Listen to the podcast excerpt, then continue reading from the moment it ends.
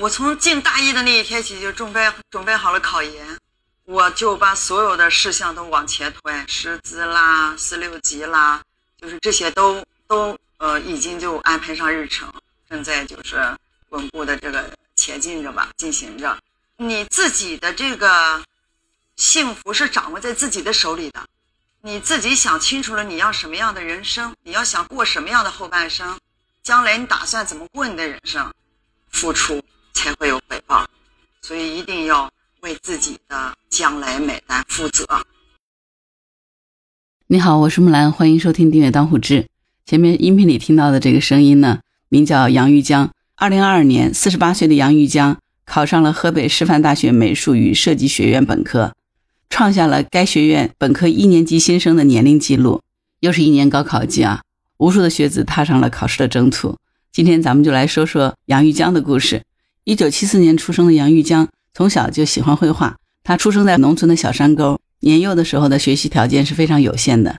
成年以后呢，忙于生计，所以儿时的梦想一直没有机会实现。记者采访他的时候问他为什么会考这个专业，他说没有什么，就是喜欢。二零二零年的时候，杨玉江的儿子顺利的考入了理想的大学。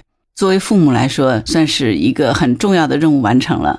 于是杨玉江开始思考和规划自己的后半生。最终，他决定开启求学之路，追逐自己儿时的梦想。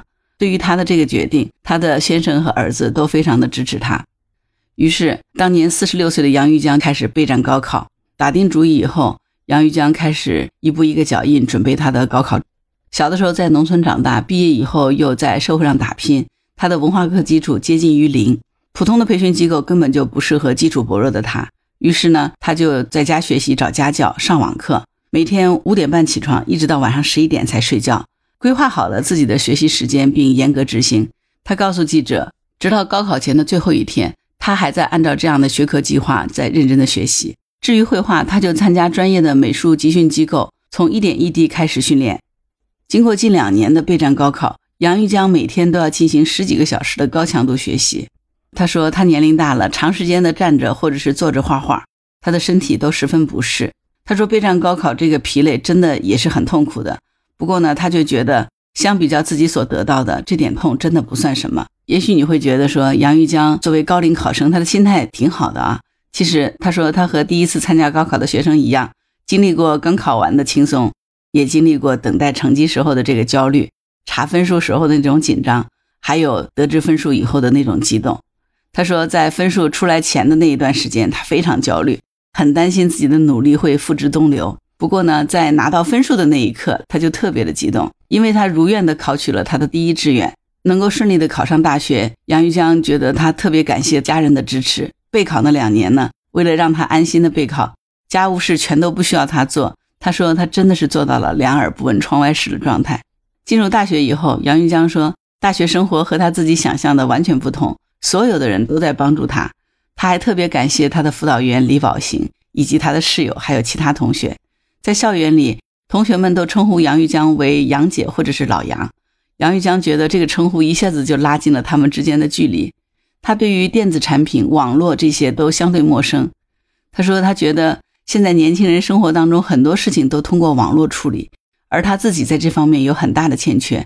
同学们就像带着小孩一样的带着他往前走。”他们总会告诉他说：“老杨，你该干这个了；老杨，你该干那个了。”大一的生活忙碌而充实，每天的课程安排的满满当当的。杨玉江一直非常认真的学习，日常的课程结束以后呢，他也会主动的复习。他说：“不管是女孩子还是女人，他觉得一定要自立自爱，只有自己足够强大了，才能在这个社会上站稳脚，才能活得更加的自信。”同学们对杨玉江的评价也很简单。就觉得杨玉江是一个很简单的大姐姐，她热爱绘画，热爱生活，有非常坚韧的品格。她的辅导员李宝行说，刚入学的时候看到班上有一名四十八岁的学生，他的第一反应是学生的信息填写有误。经过反复确认，他又担心杨玉江是否能适应集体生活，能否融入这些零零后。李宝行说，他发觉他自己担心是多虑了，他觉得在杨玉江身上有年轻人没有的那种坚韧的品格。二零二三年六月一号，河北师范大学的官微上面发布了杨玉江的事迹，结果一个晚上就有一点二万人为他点赞。网友们纷纷表示说，四十九岁的同龄人为你的意志点赞。还有的网友说，作为河师大的校友，我也要继续奋进，愿在不惑之年依然求知若渴，青春昂扬。你是不是挺好奇的？那这个杨玉江，那在入学之前他在做什么？杨玉江家里是有一个小公司，入学之前呢，一直在公司里工作。备战高考对于他来说最难忘的经历是美术专业考试的时候呢，每次考试都会引起一些异样的眼光。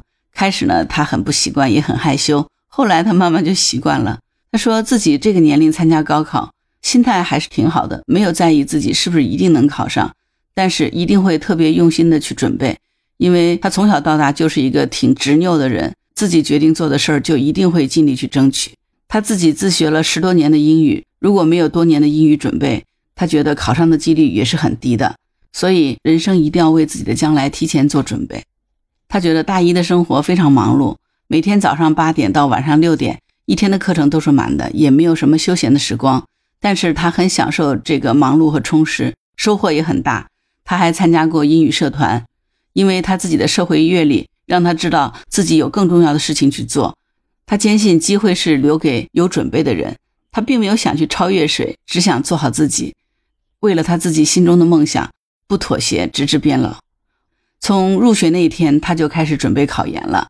第二学期，他的英语四级就已经考过了，马上就要考六级。他会按照这个目标稳步前进，在社会上打拼三十多年以后，重归校园。他希望用他自己的经验，告诉那些即将高考以及考上大学的同学们：生活要有规划，大学生活千万不要摸鱼。机会永远都是留给有准备的人，一定要树立远大的目标，脚踏实地的向目标迈进。考入理想的大学只是第一步，要持续的追求自己的梦想。听完杨玉江的故事，我觉得真的要为四十九岁还参加高考的杨玉江这个勇气点赞。人生其实并没有太多的限制，如果有限制的话，也是我们自己给自己的限制。不管什么时候，我们都可以随时随地的为自己做出选择。哪怕是从头再来，哪怕是半路改道，希望每个人都有勇气为自己而活，去追求自己幸福的人生。